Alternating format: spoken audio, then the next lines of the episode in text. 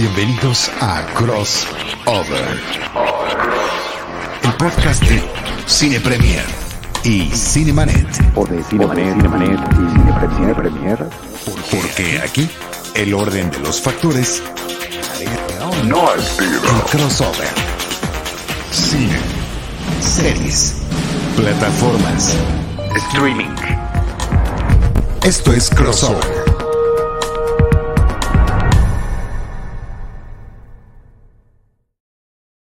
Bienvenidos al podcast crossover de Cine Premier y de Cinemanet. Yo soy Iván Morales y voy a mover mi micrófono. Disculpen el sonido. Listo.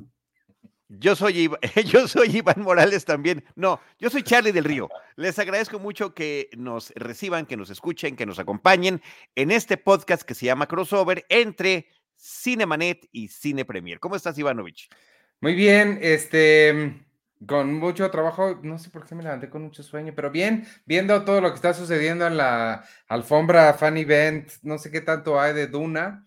Sé que hay como cuatro diferentes eventos, en todos, por supuesto, que estuvo Cine Premier presente, amigos, ahí están en las Como redes. como el testamento de, de Andy y de Lalo que andan por ahí corriendo, este, persiguiendo a, ti, a Timmy, Timmy Chamalet. Este, pero bien, yo bien desde aquí. Buenísimo. Pues oye, muy interesante lo que traemos en este nuevo episodio. La película Vidas Pasadas, Past Lives, ya está en nuestra cartelera en México desde la semana pasada. Y eh, yo la vi ese fin de semana, me, me gustó muchísimo. Tú anunciaste que se estrenaba, era una de las recomendaciones que hacías desde nuestro episodio pasado. Y bueno, pues eh, la vamos a empatar el día de hoy con Eterno Resplandor de una mente sin recuerdos. Serán los dos temas que tenemos. Esta es la primera ocasión en que la película que nosotros elegimos nos recomienda cuál es la película con la que la podemos empatar. Me parece que eso es un detalle muy interesante y muy bueno. Tú lo rescataste y, y me parece que está bien. Eh, en la película, uno de los personajes le recomienda al otro Eterno Resplandor de una mente sin recuerdos, justamente por ahí cuando, cuando la película se estrena, que es en el 2004. Ujú. Y este, independientemente de que también nos hubiera podido haber empatado vidas pasadas con otras películas, Sí. eh, como Grandes Esperanzas, Great Expectations, la versión, eh, la versión eh, de Cuarón. Y, y por mi parte, yo también hubiera estado encantado de hacerlo con Los Amantes del Círculo Polar. pero ninguna de esas dos películas, ninguna de esas dos está en plataforma alguna, ni a la renta, ni a la venta, ni como parte del catálogo. Digitalmente, en estos momentos, estamos iniciando febrero del 2024, no está disponible en ningún lado para el público de México y posiblemente de Latinoamérica. Ya veremos más adelante, pero bueno, si quieres al rato que lleguemos al final de Past Lives, eh, mencionemos por qué hubiera, nos hubiera parecido una buena idea eh, empatarla con esas, Ivanovich. Sí, y bueno, nada más para complementar lo que estás diciendo, siempre una de las reglas que nos pusimos para ah, las películas que mencionas aquí es que estén disponibles de alguna forma. Y pues sí, es, es una lástima que no estén, pero pues no, pues comencemos, si quieres, arranquémonos con Vidas Pasadas, que es la película debut, es la primera película de una cineasta que se llama Celine Song. Ella comenzó como, como teatrera, te iba a decir. La gente no comienza como teatrera, comienzan como dramaturgas en las En la tablas dramaturgia, de, en la de- dramaturgia. de Nueva York, en el Off-Broadway. Este, y luego hizo, me llamó muchísimo la atención, esto me encantó, no lo he visto, pero tiene una puesta en escena de, ¿cómo se llama? The Seagull, de Chekhov, pero hecha en Ajá. Minecraft, que la hizo en la pandemia Wow, qué chido. lo cual suena Está bueno. Y pues sí, ahora dio el brinco al cine con esta eh, película que creo que es de esas películas pequeñas que tienden a ser mis favoritas, de esas películas tipo Sundance que pues siempre son un volado, ¿no? Porque puede ser una cosa muy experimental o muy rara o muy de nicho y de vez en cuando, de vez en cuando te topas una de estas que resultan ser un flechazo al corazón, al alma, a todo lo que nos hace ser humanos. Para mí esta película fue, ya no me acuerdo en qué número la puse en las- mis favoritas del año, dos, tres, pero es sin duda una de mis favoritas absolutas del año pasado. Em, de lo que se trata es básicamente una relación entre dos personas que se conocieron de chiquitos, eran muy amigos cuando eran, cuando eran niños, vivían en Corea y luego ella con su familia emigra a Estados Unidos y pues ellos dos se dejan de ver 20 años después a través de Facebook, se reúnen y pues se vuelven a ver. A eso hace referencia el título Vidas Pasadas, son todas estas personas que, que dejamos de ver y personas que dejamos de ser. Em, entonces, ese, ese reencuentro creo que además es una película muy, me gusta que trata el amor platónico. Nunca realmente, digo, sé que es medio spoiler, pero realmente no, porque nunca te plantean la posibilidad de que algo va a pasar. Es simplemente volver a conocer a alguien que fue importante para ti en un momento de la vida. Me pareció espectacular esta, esta película.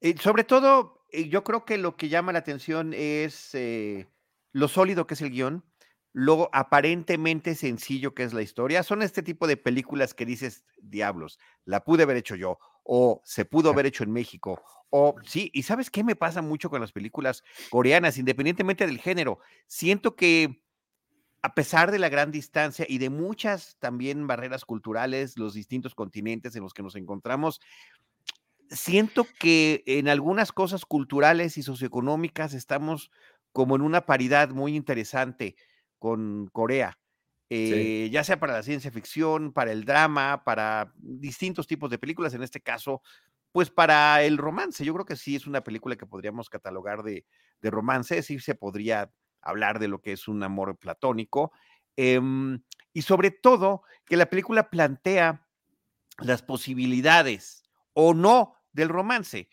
Y tanto en el tráiler como en la película misma hay una escena muy, ellos se conocen y se tratan y son amigos y compañeros, pues del equivalente a la secundaria. Se supone que tienen aproximadamente 12 años cuando los vemos en esa etapa infantil preadolescente, eh, con una gran afinidad con la que se llevan ellos ya en la etapa en la que se despiden, han crecido juntos. Y, y en esa despedida, pues cada quien toma un camino distinto.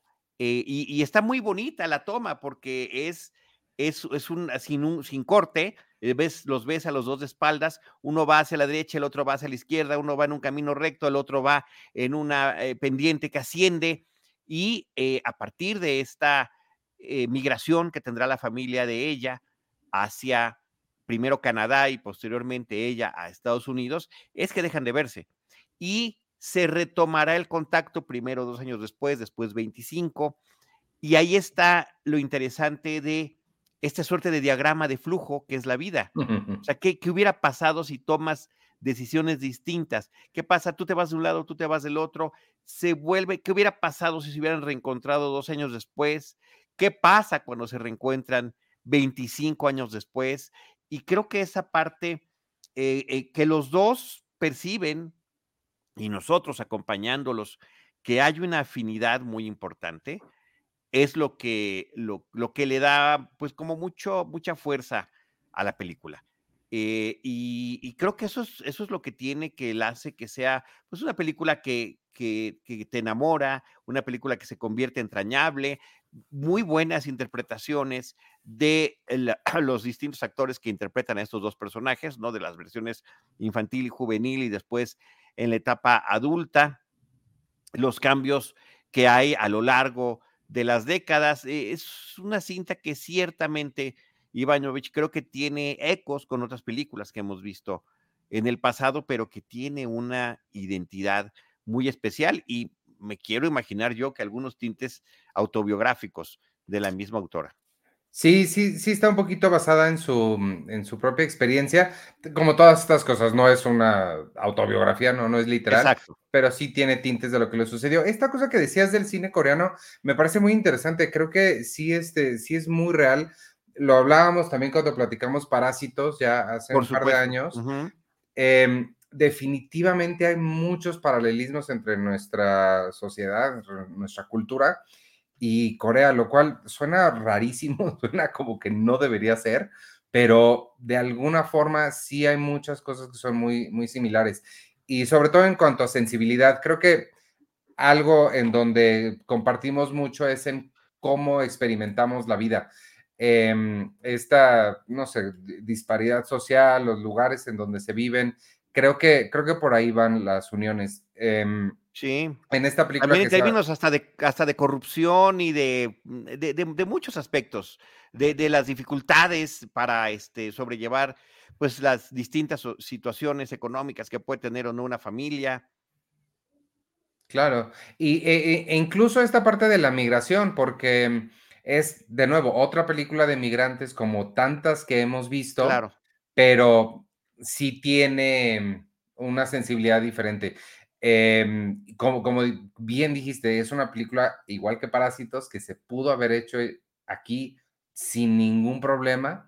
Este, y, y creo que creo que se siente eso, esta necesidad de emigrar, pero sin, pues en primera que los niños se van arrastrados, ¿no? Los niños no tienen como mucha decisión, este, pero es una migración como a fuerzas, no es necesariamente que quieres porque siempre has tenido ganas de vivir en Australia y te vas, sino que ya aquí en el lugar en el que estás te está pues, corriendo, ¿no? Y, eso creo que es, creo que es muy particular.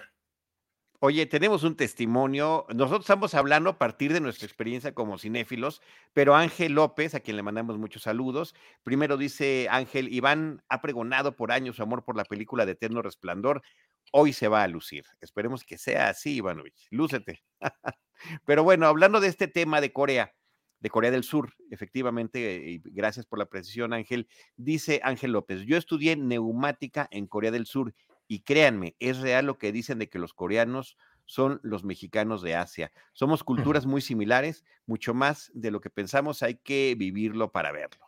Y bueno, pues ese, ese testimonio, Ángel, no tiene, no tiene precio. Hace poquito vi también eh, que estuvo en cartelera, ya no sé si este año o a finales del año pasado, una película de espionaje coreana que se llama Hunt, que está basada en, tiene como, a ver, no, es una película de ficción, de espionaje, pero tiene como dos o tres eventos históricos que toca la cinta, que le sucede a los personajes. Y este, insisto, cuando ves eh, cómo, se, cómo se llevan las, las, las las corporaciones policíacas, las de espionaje, los de gobierno, qué pasa cuando llega alguien, alguien nuevo al gobierno y cambia todo mundo, quiénes se quedan, quiénes se van, dije, no, esto me, da muchos ecos. A pesar de ser una película de ficción, sentí que también hasta en ese tipo de cintas se siente todo este tipo de, similitudes. Eh, y bueno, y pues en una película de, con una temática que es, a final de cuentas, Ivanovich universal, como es la amistad, como es la afinidad, como es el acercamiento, el extrañamiento y la gran pregunta, ¿qué hubiera pasado si hubiéramos tomado otras decisiones y si hubiéramos tomado otros rumbos? Pues hace que esta película se pueda ver en cualquier lado. Em, algo que se me hizo muy interesante, ya hablando un poquito más en forma de la, de la puesta en escena de la película, del mise en scène, este, em, me gusta mucho cómo abre la película nos coloca, ¿no? es fantástico, es ah. fantástico el inicio, es fantástico. Es fantástico. Pensé que tu, tu, sacudir de la cabeza era un no, a mí no. No, no, no, no, no, es este, es que sabes que me ganaste el comentario, ah. maldita sea. Nos pone a, nosotros, el público, como eh, casi voyeuristas, ¿no? Bien, haciendo este juego que hemos visto muchas veces y que quizá algunos lo hayan hecho de imaginarte quiénes serán estas personas a quienes estamos viendo. Las primeras voces que escuchamos no son personas que siquiera participan en la película, son una pareja, dos personas que están viendo a los protagonistas de la película, imaginándose cuáles serán las relaciones entre ellos. Al final de esa, de esa pequeña secuencia en el que esta voz nos, nos dice lo que ella se imagina que serán estos tres personajes que estamos viendo, la protagonista nos voltea a ver. Y es, yo me imagino, siento que es como una forma de decirnos, eh, sé, que, sé que estamos siendo vistos, sabemos que esta es una película, no sabemos que esta es una ficción, pero es una manera de meternos a la narrativa, creo también, de hacernos sentir que de una forma u otra todos hemos vivido o eh, tenido historias algo similares, si no es que igual, ¿no? Sí, claro. Eh, a ver, a mí me atrapó por completo. es un inicio sensacional, porque tú dices que algunos habrán hecho, no habrán hecho. Tú nunca lo has hecho, Ivanovich, o sea, no estás en algún lugar y diciendo, ellos dos, ¿qué serán? No, ¿Se claro. bien, no se llevan, se acaban de conocer, es una cita ciegas, es una pareja que lleva mucho tiempo, son amigos que no se han visto durante mucho tiempo. ¿Quién es la otra persona que llega? Aquí están viendo a tres personas. Y entonces son dos hombres y una mujer. ¿De quién es pareja ella? Es la pregunta. ¿Quién se lleva con quién? Eh, ¿Cuánto tiempo tienen de conocerse? No lo sé, ese tipo de cuestiones y de lo poco que puedes tú recoger de, de ese tipo de, pues, de, de curiosidad que te, que, que en este caso te la, te la hace personal, te la, te pone en ese lugar, efectivamente, porque la, la cámara está en una posición subjetiva, sin cortes. Estás del otro lado de la barra viéndolos en este, en este, en este bar donde se encuentran los personajes.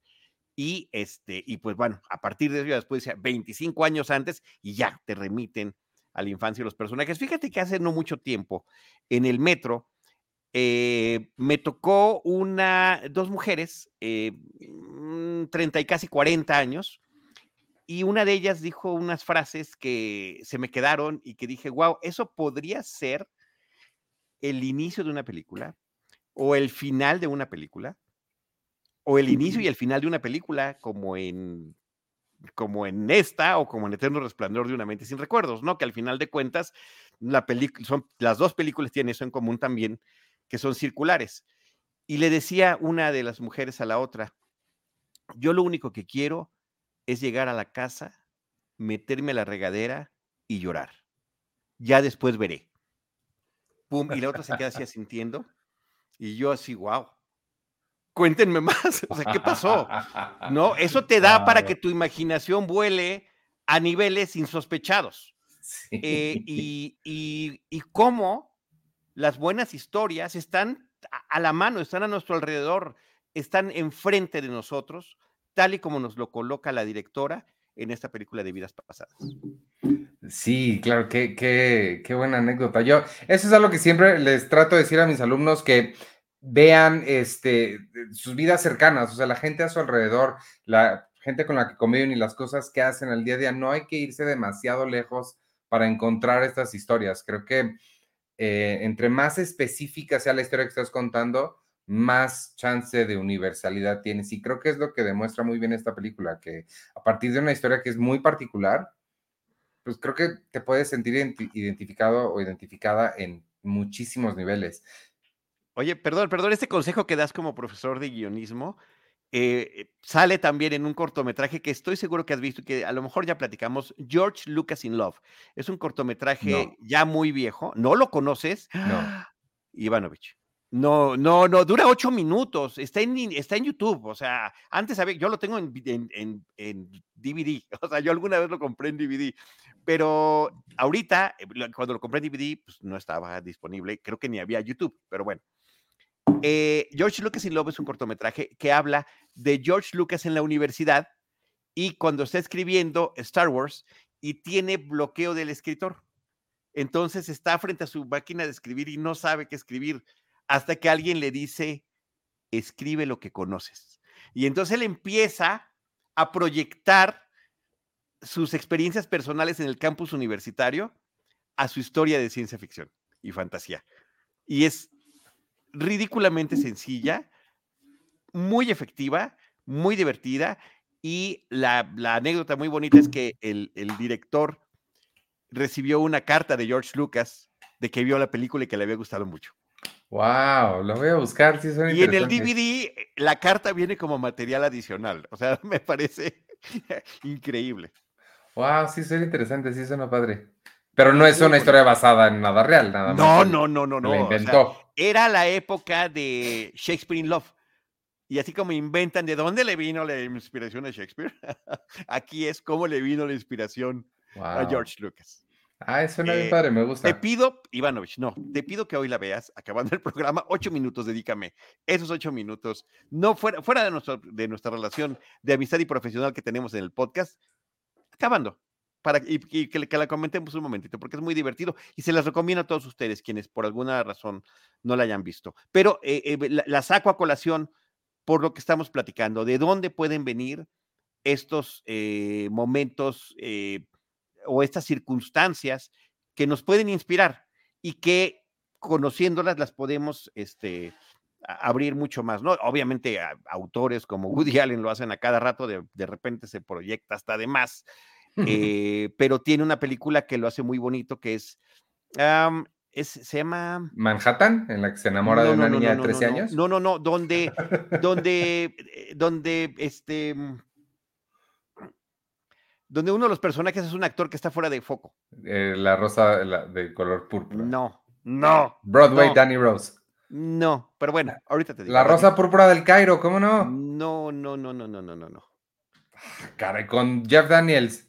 No, no, ahorita te digo. No, no, porque él es un escritor y hace cuenta, vemos cuál es su vida y después escribe el libro y en la película te lo muestran cómo ser. Entonces, hazte cuenta que tiene una hermana gordita, pero en el libro y en la pantalla te la ponen como si fuera Demi Moore.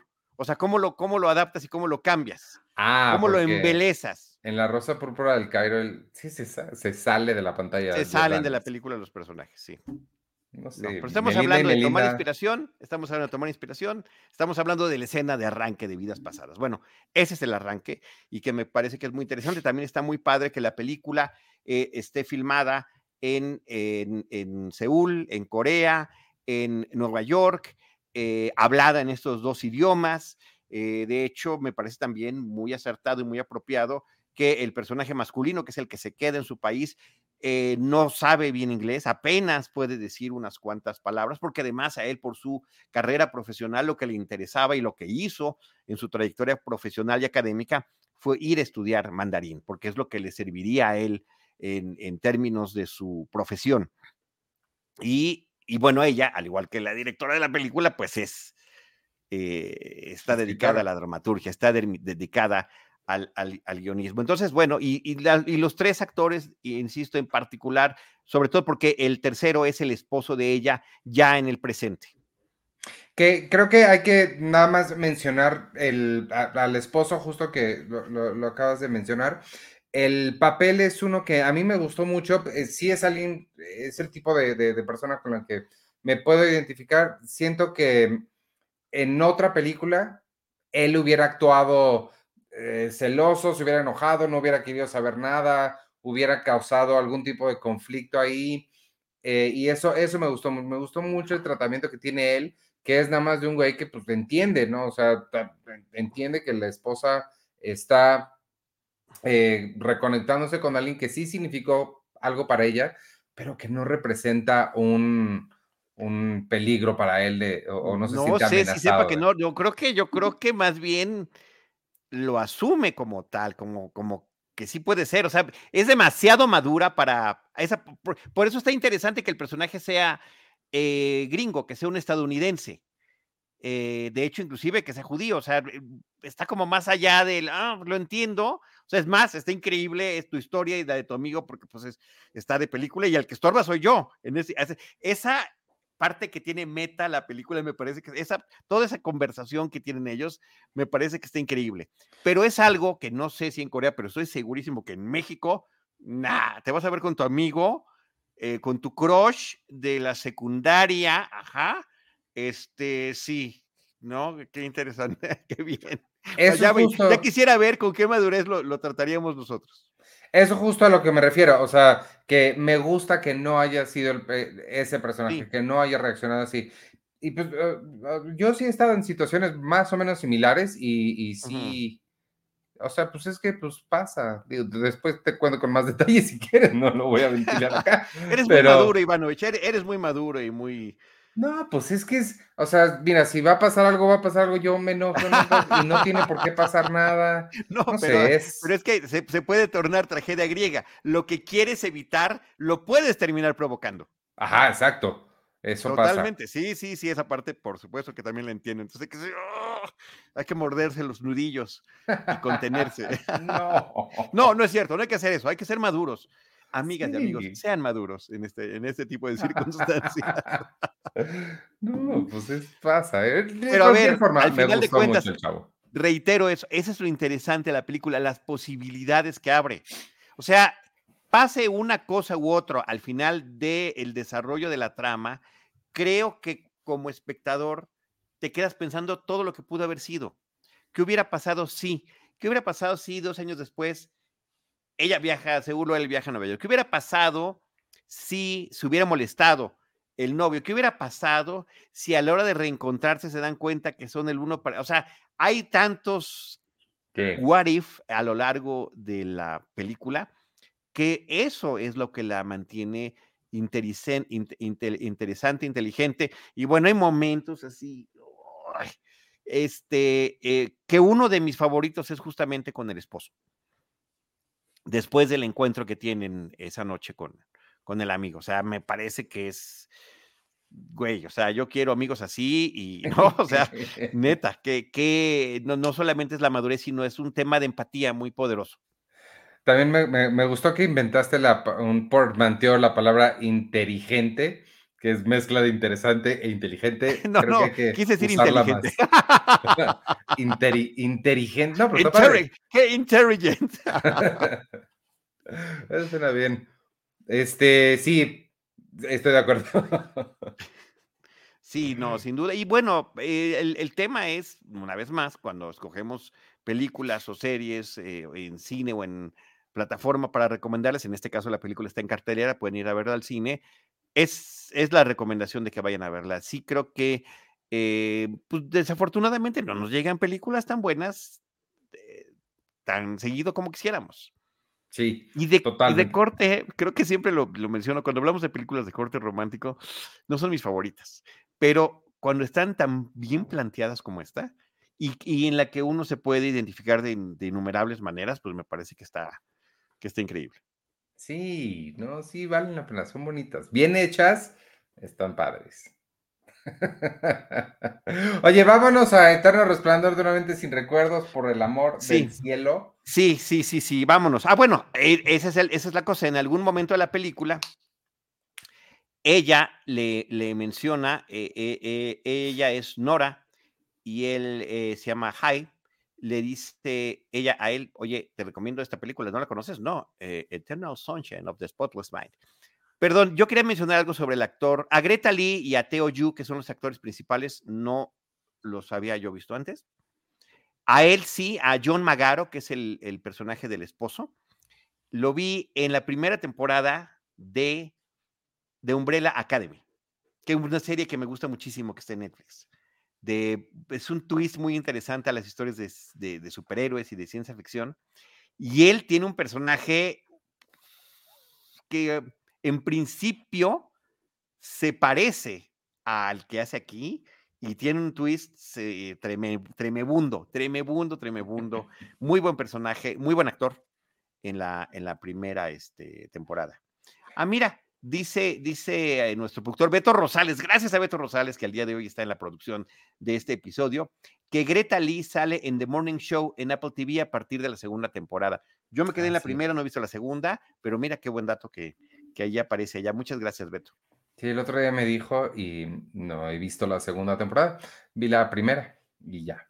Que, que por cierto, digo, a ver, a ver de qué se trata la segunda, pero creo que The Morning Show primera temporada funciona bien hasta como miniserie. O sea, Sí. eh, está completamente contenido toda la historia. Hay desenlace, por supuesto, que hay muchas cosas que se pueden seguir explorando, que pueden quedar abiertas, pero a mí me funcionaba como, inclusive como miniserie, ¿no? Lo he dicho, hay muchas series que, cuya primera temporada ahí pudo haber acabado y, y queda perfecto, ¿no? Dijeron lo que tenían que decir y nos interesaron lo suficiente como para ser eh, eh, relevantes e importantes. Y antes de irnos con Eterno Resplandor, sí, Ivanovich, hacer esta mención, eh, insisto, de eh, Grandes Esperanzas y de Los Amantes del Círculo Sí, Polar, hombre. dos películas que se unirían en un ciclo perfecto.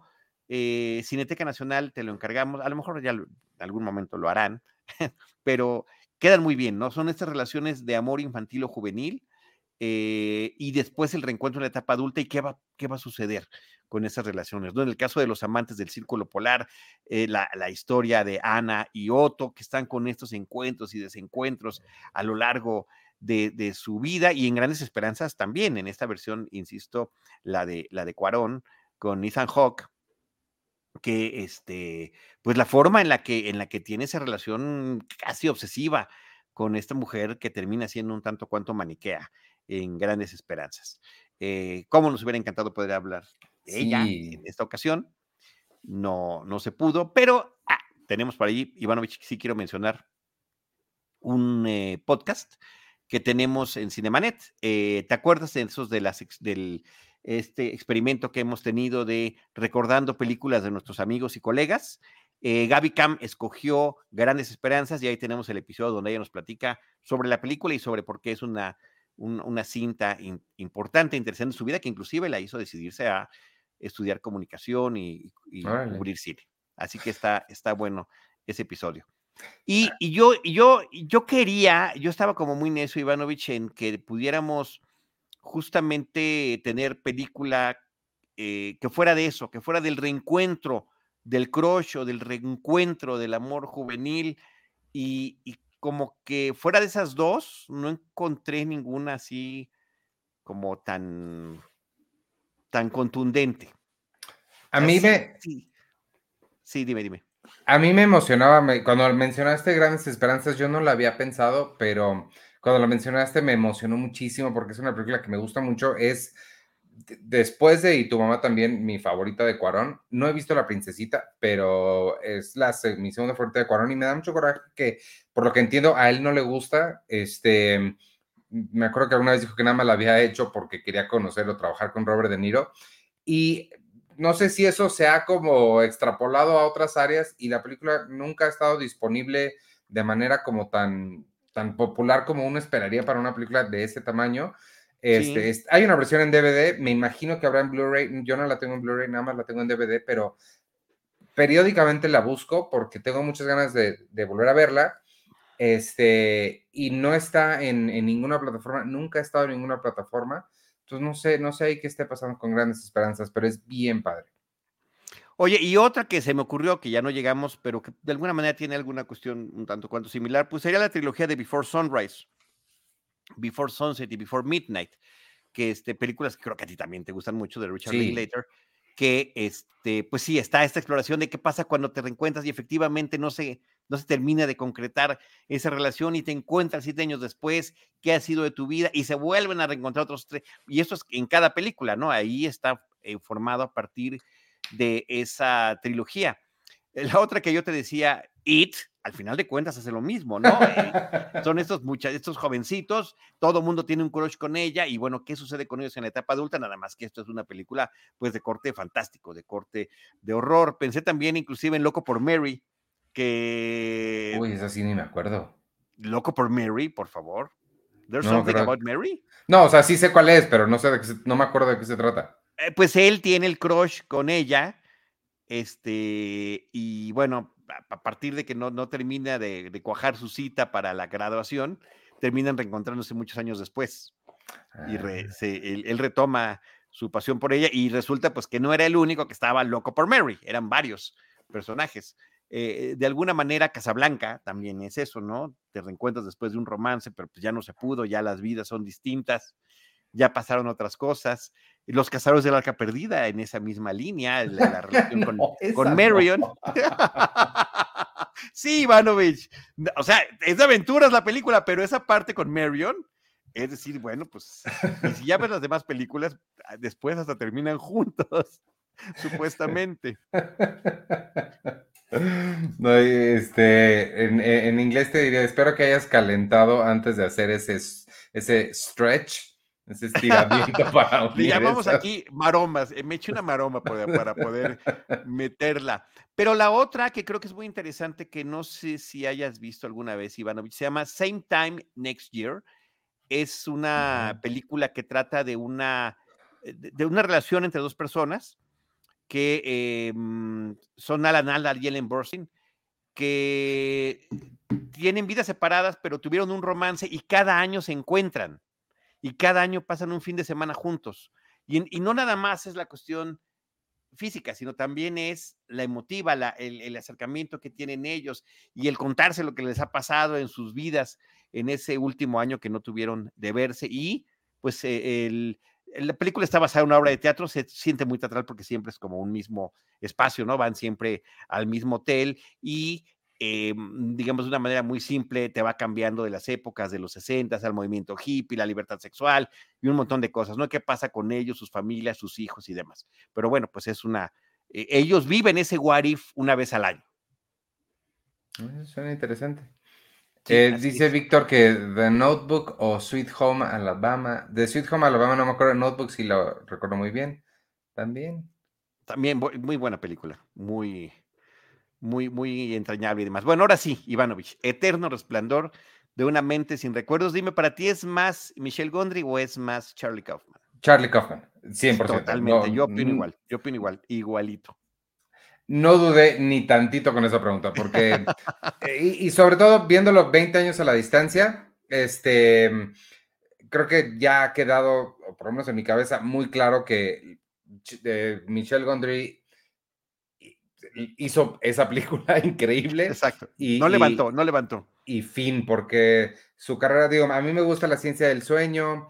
Este, ¿cuál es la? Y creo que ya todas las demás que hizo siempre han sido como medio olvidables. La, de la, del videoclub. ¿Cómo se llama la del videoclub? Uh, Be Kind Rewind. Be Kind Rewind, con Jack Black. Eh, sí, ah, simpaticona. Pero lo que es es que tiene una imaginación muy, muy vivida, tiene una imaginación muy padre visual y por eso le fue también en los videos musicales que, que tenía y creo que aquí lo supo, lo supo colocar muy bien. Em, también, pero definitivamente creo que el que destaca aquí es Charlie Kaufman, quien hasta ahorita, al menos a mí, no me ha decepcionado ni una sola vez. Todas las que tiene son una cosa. La, última que hizo para Netflix con Jessie Buckley, que además Jessie Buckley es mi actriz favorita del momento, este, la ve, ya van como cinco veces que la veo, todavía no la entiendo, pero es una cosa increíble. Bueno, es, increíble y aterradora, ¿no te parece? Increíble y aterradora. Es una película de terror intelectual tremenda. Con, con Jesse Plemons también. Que es sensacional. O sea, a ver, ahí dos de los mejores actores contemporáneos, no tan reconocidos, pero que entrega unas calidades de actuación brutales. Y pues en Eterno Resplandor de una mente sin recuerdos o Eternal Sunshine of the Spotless Mind son Jim Carrey, que además es un favorito de toda mi vida, Kate Winslet, una de las mejores actrices que tenemos trabajando, en una historia que se envuelve en sí misma de una manera que no debería tener sentido, pero que de alguna forma lo tiene. A diferencia de las películas que más adelante va a dirigir Charlie Kaufman, aquí está un poquito más destilado, no es tan pura locura Kaufman y creo que en eso ayuda no nada más Michelle Gondry, sino el guion está también a nombre de, hay una tercera persona que no me acuerdo de su, de su nombre, a ver si ahorita alguien me ayuda. Este, Pierre Bismuth. Pierre Bismuth. Creo que eso ayuda a que se cuente un poquito mejor la historia. De, nuevo, una historia que no debería tener sentido.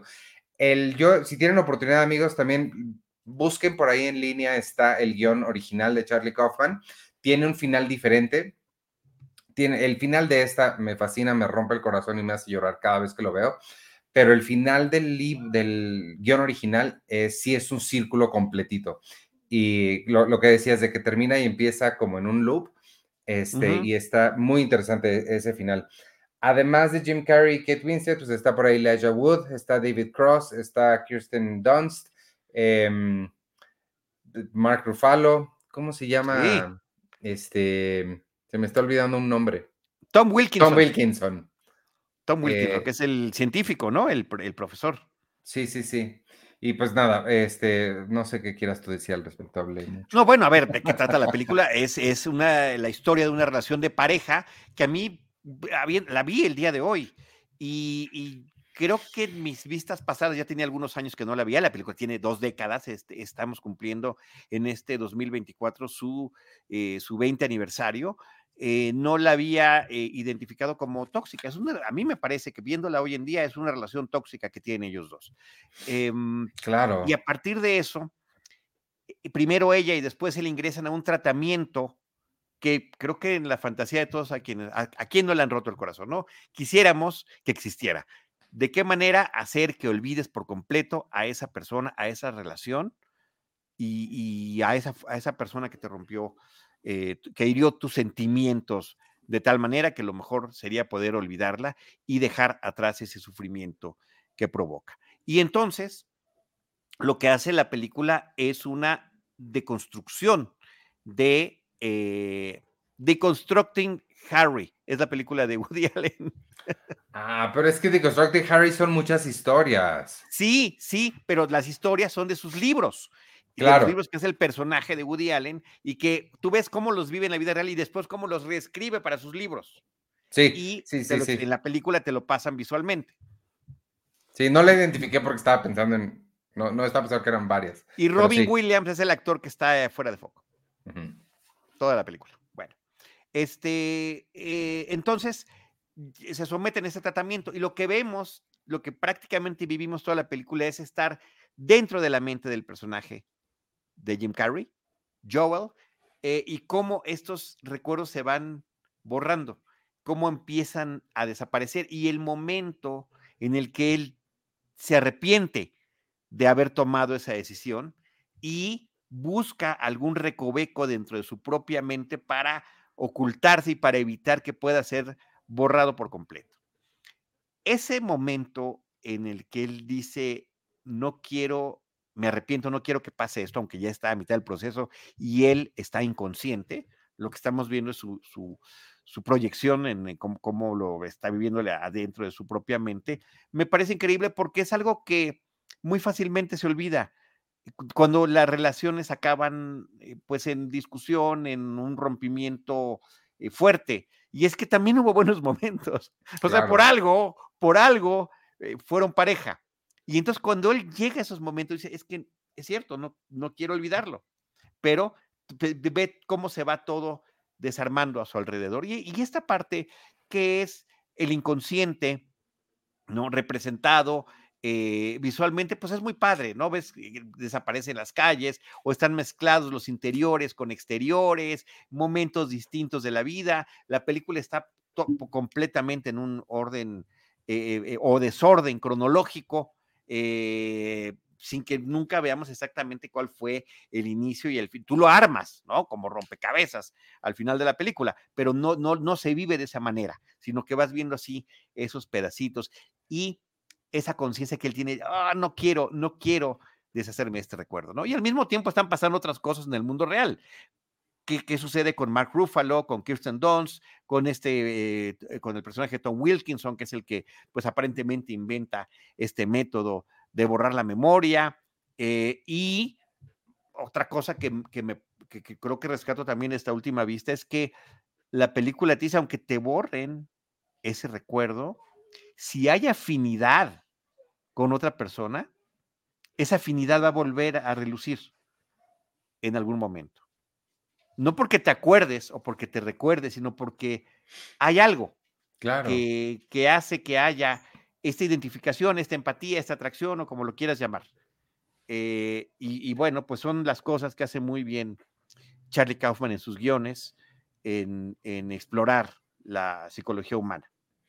A mí, ahorita que, que mencionabas los de los el diseño de producción, de cómo aparecen y desaparecen las cosas y demás, eso creo que es una de las cosas que más disfruto de la, de la película y es algo que a mí me hubiera gustado mucho que Michelle Gondry supiera aplicar en otros, en otros lugares, porque la imaginería visual que tiene, Ajá. ah, volviendo a la, mis- al, al mise en scène, a la puesta en escena, eh, me parece tan creativo, tan sencilla la forma en la que hace, si se meten a ver los videos de detrás de cámaras que hay, no todo es práctico, pero muchas cosas son prácticas, muchas cosas son nada más de dónde coloca la cámara. La cámara es de eh, Ellen Corraz, que es una fotógrafa también, creo que sabe jugar muy bien este, este juego de esconder las cosas justo en el momento como un truco de magia. Y eh, esa es creo que de las cosas que yo más disfruto de, de esta película que sí te, el, este sentimiento de esta palabra que nunca le he encontrado traducción en español, que es whimsy, este sentimiento como de maravilla, de jugueteo, que se complementa perfecto con la, con la música de John Bryan, que le da esos momentitos de, de levedad, ¿no? Pero es una levedad como oscura que tiene todo, a lo largo de toda la música de la película y se complementa muy bien ahí con los visuales. Sí, la otra cuestión que es que me parece que es muy interesante es la decisión de haber elegido a Jim Carrey para esta película. Un, un actor, sí, pero sobre todo comediante. Lo, es, es, un gran comediante. A mí me cae muy bien. Me gustan sus stand-ups, me gustan sus imitaciones, me gusta lo exagerado que es, pero al igual eh, que Robin Williams, eh, me parece que tienen tanto sí. talento y tanta, tanta pasión y tanta hiperactividad que si alguien los tiene que contener de repente. Si no, se te van, se te, se, se te escapan y ya. O sea, pues, son showman, son ellos solitos, no necesitan nada, nada ni nadie sí. para, poder, para poder llamar la atención. Eh, y, y, cuando los agarran para hacer cosas serias y están bien dirigidos, me parece que siempre terminaron funcionando muy bien y creo que este es un gran ejemplo para el caso de Jim Carrey. Ahora está al lado de Kate Winslet, que ella sí es una... Está en otro nivel, por supuesto, de interpretación o de inclusive de trayectoria profesional con la cantidad de, de personajes que nos ha brindado. O sea, podemos decir, Jim Carrey tendrá dos o tres variantes del mismo tema y Kate Winslet tiene 100. Sí, claro. Eh, más los que nos falten por ver. Pero al final de cuentas terminan funcionando eh, muy bien ellos dos juntos, Ivanovich. Pero creo que también es eso, que creo que este es un papel que no, o sea, lo, lo, que dices, es uno nuevo para Kate Winslet, es completamente diferente. Digo, en ese momento llevábamos nada más ocho años desde Titanic, no sé, 97, 3 más 7, digo, 3 más 4, 7, 7 años desde Titanic, este, pero de allá para acá la hemos visto hacer mil cosas y este creo que nunca lo ha repetido, creo que se sigue sintiendo como algo único porque sí. la tendemos a ver pues, en, en, películas de época o en películas como más dramáticas o en series como Mare of Easttown, como mucho más, eh, sí, más desgarradoras, no sé. Y este es un papel de una chica que sí está, tiene sus temas, pero, pero a final de cuentas es una chica normal, o sea, de, de, del día a día, ¿no? Y eso, eso creo que le da mucho. Y, y sí, el, el, restraint, ¿no? El, el, el agarrar a Jim Carrey aquí creo que lo hacen súper, súper bien. Y sí tiene una cierta oscuridad, tristeza en los ojos que, que le, va, le va muy bien. Sí, sí, sí. Ahora, me parece curioso que las ocasiones en las que Jim Carrey ha participado en películas de drama, en películas dramáticas con personajes dramáticos que completamente se alejan de su eh, vis cómica, de su, de su talento que tiene para la comedia, tiene que ver con la memoria y tiene que ver con el contacto con la realidad. Una es, por supuesto, esta, la otra sería eh, The Majestic, ¿te acuerdas? Uh -huh. Esta película donde llega con amnesia un pueblito, lo confunden con, con, otra persona que había vivido allá y termina, y que también es un homenaje al cine, a las grandes salas de cine y demás. Este, y la otra es una de medio de horror que se llama The Number 23, donde él no sabe si una novela, una novela se parece demasiado a su vida y qué es lo que está pasando allí. Esa nunca la vi. Está interesante, es, no es fantástica, pero está bien. Entonces, de Joel Schumacher, me parece que es esa película. Sí. Entonces, este, sí, bueno, mira, la, la, la forma en la que lo, lo tomaron en esta ocasión, eh, y creo que esta es definitivamente, pues es la, la, más, la más interesante. Sí, totalmente. Este, la, la, los guiños que me gustan a las cosas que olvida también se me hacen. Es que son estos jugueteos, tiene, hay mucha, mucha diversión en una película que es a final de cuentas tan triste, pero que se le olvidan las canciones porque justo esa memoria donde la fue a esconder se la borraron. Claro. Este tipo de la, la, a la canción o una caricatura como Huckleberry Hound, ¿no? O sea, sí. eso está, eso está increíble, ¿no? Y la representación de cómo se siente cuando algo no lo recuerdas. Este momentito en el que agarra a Elijah Wood que lo ve nada más de atrás y lo trata de voltear, pero la cara... Y nada más ve la nuca todo el tiempo, sí. Eso me parece increíble, toda esa visualización de esas eh, memorias perdidas es muy, muy padre. Increíble y un tanto cuanto aterrador, ¿no? También de repente cuando claro. los personajes dejan de tener rostro, un guiño también por ahí a esos temas e historias de dimensión desconocida. Eh, inclusive en la película de... de la, la actual son de movie, la de los ochentas, tenía escenas similares, ¿no? Con una, una, boca desaparecida de alguno de los personajes. Entonces, sí, es que es la combinación también realizada de la historia, el concepto y aterrizarlo como película. Cómo sí. poder proyectar la mente de un individuo a través de estas imágenes, que no son además grandilocuentes y en grandes escenarios digitales. No, no, no, es, pareciera que es la realidad, pero algo está raro. O sea, vas caminando, dejaste tu coche allá atrás, vas caminando y lo vuelves a encontrar aquí adelante, es el mismo coche chocado, o sea, ¿qué es, qué es lo que pasó? ¿No? O estás, o la forma en la que se mezclan los recuerdos, te, te, vas a esta casa de playa y cuando te das cuenta el piso ya está, ya el agua ya llega allí sin que nunca hubiera habido una inundación. Eh, no lo sé, son un montón de detalles que tiene eh, e, esto de jugar o con la nieve o con el hielo o con la arena, no estas cosas que te hacen tangible y no la realidad. Sí, sí, lo que, lo que se siente estar también en un sueño. Creo que me, gusta mucho, es justo Kate Winslet en Titanic tiene una línea que siempre me ha, la he recordado mucho, que está, cuando está describiendo los cuadros que tiene en su cuarto, te acuerdas que tiene Picassos y cosas así, dice, está hablando creo que de un Monet y ella dice, es como un sueño, hay verdad, pero no hay lógica. Y siento que eso se explica esta película también pero esta sí tiene lógica. Tiene su. No narrativa, o sea, justo está como todo revuelto. Sí, pero es un gran, es un enorme rompecabezas, que sí tiene lógica, o sea, sí entiendes el, sí entiendes por qué se unieron, sí ah, bueno, claro, sí. por qué hubo esa, ese, ese, esa identificación entre ellos, y también entiendes por qué no funcionó. Sí. Y creo yo, por qué otra vez no va a funcionar, pero bueno. Oye, es que ese final, cada quien le dará su lectura. Híjole, esa aceptación de la miseria es... sí, sí, está... está. Y, el, te digo, el final del guion original es todavía más, es eso mismo, pero mucho más pesado, porque si dices madres, o sea, si no, nunca van a salir. Bueno, ahora, eh, habiendo vivido a lo largo de la vida de eh, relaciones de todo tipo, ¿preferirías olvidar o recordar? O sea, ¿te someterías a uno de estos tratamientos? No, para nada. No, no, absolutamente no. Yo tampoco, yo tampoco. Y, y, para mí lo dice muy claro una de mis canciones favoritas de todos, todos, de todos los tiempos, eh, que es del grupo Yes, el grupo de rock progresivo, pero que en su versión más comercial a mediados de los ochentas hizo una canción que se llama Owner of a Lonely Heart. Y dicen, eh, y se pregunta a la canción si es mejor ser dueño de un corazón solitario o ser dueño de un corazón roto. Y por supuesto, no, es mejor ser dueño de un corazón roto. Ah.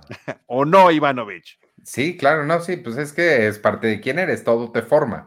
Yo no, no, estaría aquí si no fuera por todo lo que, por todo lo que pasó. Sí, pero eh, si hay esta cuestión de, añorar una relación, ¿no? Sobre todo cuando estás en la adolescencia, empezando, y dices, ¿qué tal, si, ¿qué tal si no conozco a nadie nunca?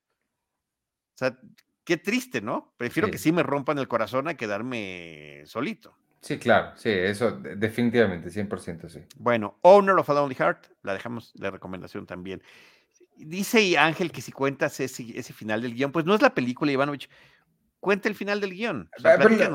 la, cosa es leerlo, porque pues, lo describe mucho mejor de lo que yo te lo puedo describir. Pero básicamente ves varias etapas de lo mismo. Se reencuentran, ya el final se reencuentran varias veces y termina con dos viejitos en, un parque. Uno se sienta en la banca y llega una, una señora grande y empiezan a entablar una conversación y te das cuenta que pasan toda su vida conociéndose y borrándose, conociéndose y borrándose, conociéndose y borrándose. Mm, Entonces, o sea, pero la forma en la que está puesto está, está muy bonito, así es. Ok, ok, ok. es, más, es más doloroso, bueno, es más, Sí, porque sí te deja muy claro que esto es lo único que van a hacer el resto de su vida. Bueno, Richard Burton y Elizabeth Taylor, ¿cuántas veces se casaron? sí, pero... Ellas de alguna, ellos de alguna manera lo vivieron así. Pues sí, supongo. Pues ahí está Ivanovich. Creo que este, se complementan muy bien estas dos películas. Está muy padre. Eh, esta está disponible en la plataforma de HBO Max, ahí es donde yo la vi, pero según recuerdo estaba también en alguna otra. Decía Amazon Prime, pero más bien lo que hace es que en Amazon te puedes suscribir a HBO. Ah, ya, ya, ya. Entonces trampa. Pues sí, supongo. Sí, un poco detrás. No, entonces está, yo la vi, sí, yo la vi en HBO Max. Este, yo la, yo la vi en mi, en mi Blu-ray porque lo tenía que ver en mi Claro, claro. Este, nada más quería mencionar la película de, de Charlie Kaufman que mencioné hace ratito, es de 2020, se llama I'm Thinking of Ending Things. Em, me imagino que será, estoy pensando en terminar las cosas, no sé. I'm Thinking of Ending Things con Jesse Buckley y Jesse Plemons. Véanla porque luego, luego luego se las explico porque pues, yo ya me la sé.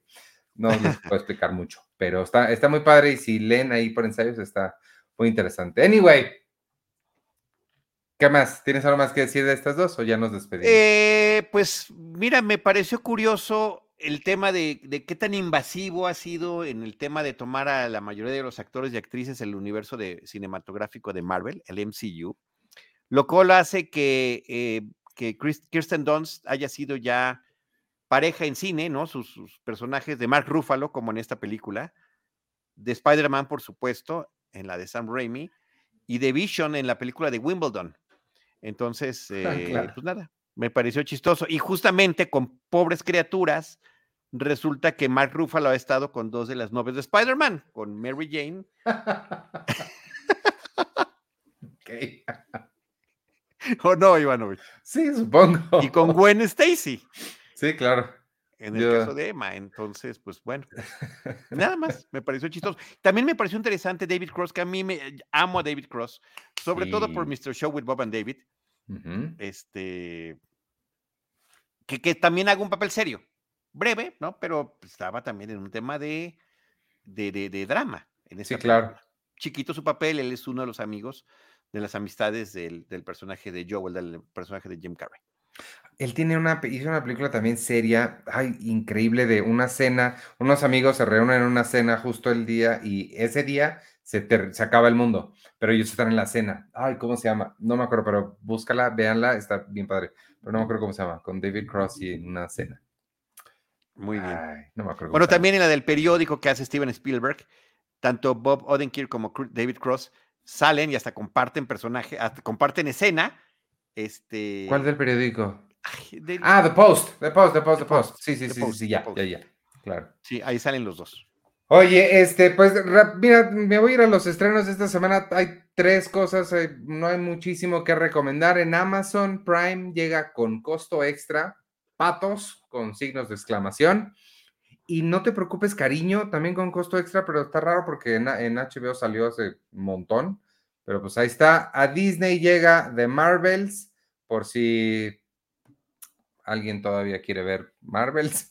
Y en cines está interesante porque en cines hay dos que creo que valen mucho la pena. Una ya la vi, se llama Secretos de un Escándalo, es la nueva película de Todd Haynes.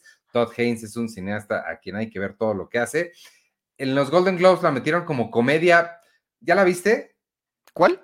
De Secretos de un Escándalo, May December. No, no, no, no. Eh, vela y platicamos sobre qué tan comedia es. O sea, más o menos entiendo por qué, pero. Es raro, está- sí es raro cómo hacen esa decisión ahí en, en los Globos de Oro, muy extraño. Sí, sí está intenso, pero llega primero a cines aquí en México, porque aquí en México no es de Netflix, eh, la trae Diamond Films y se llama Secretos de un Escándalo, May December, Julianne Moore y eh, Natalie Portman.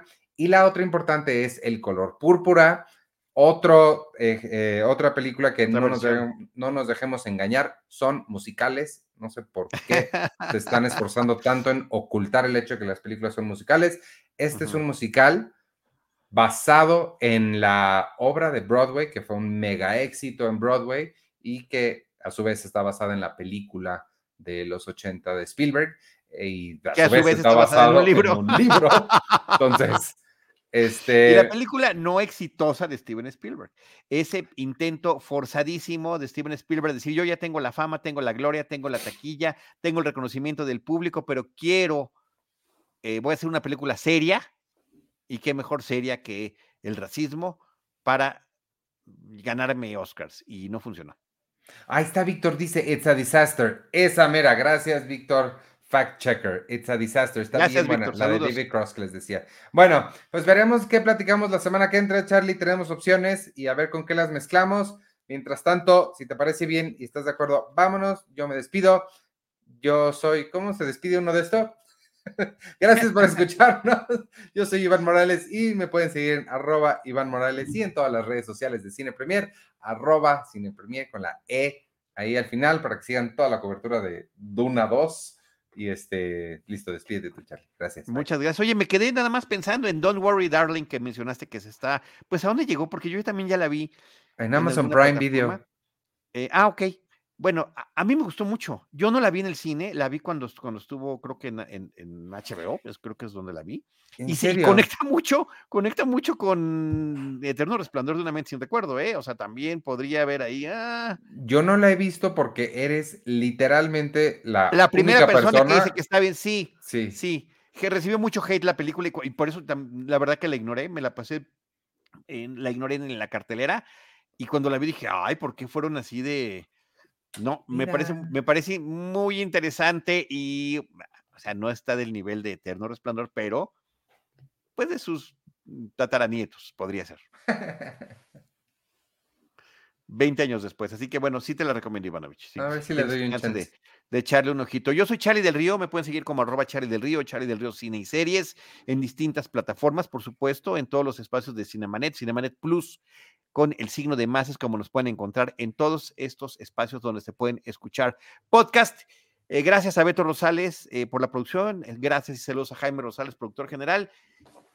Y yo les recuerdo que nos estaremos esperando en nuestro próximo episodio con cine, cine y más cine. Cinemanet y Cine Premier presentaron Crossover. El podcast de Cine Premier y Cinemanet. Hmm, ¿O era al revés? porque aquí el orden de los factores No altera. el crossover.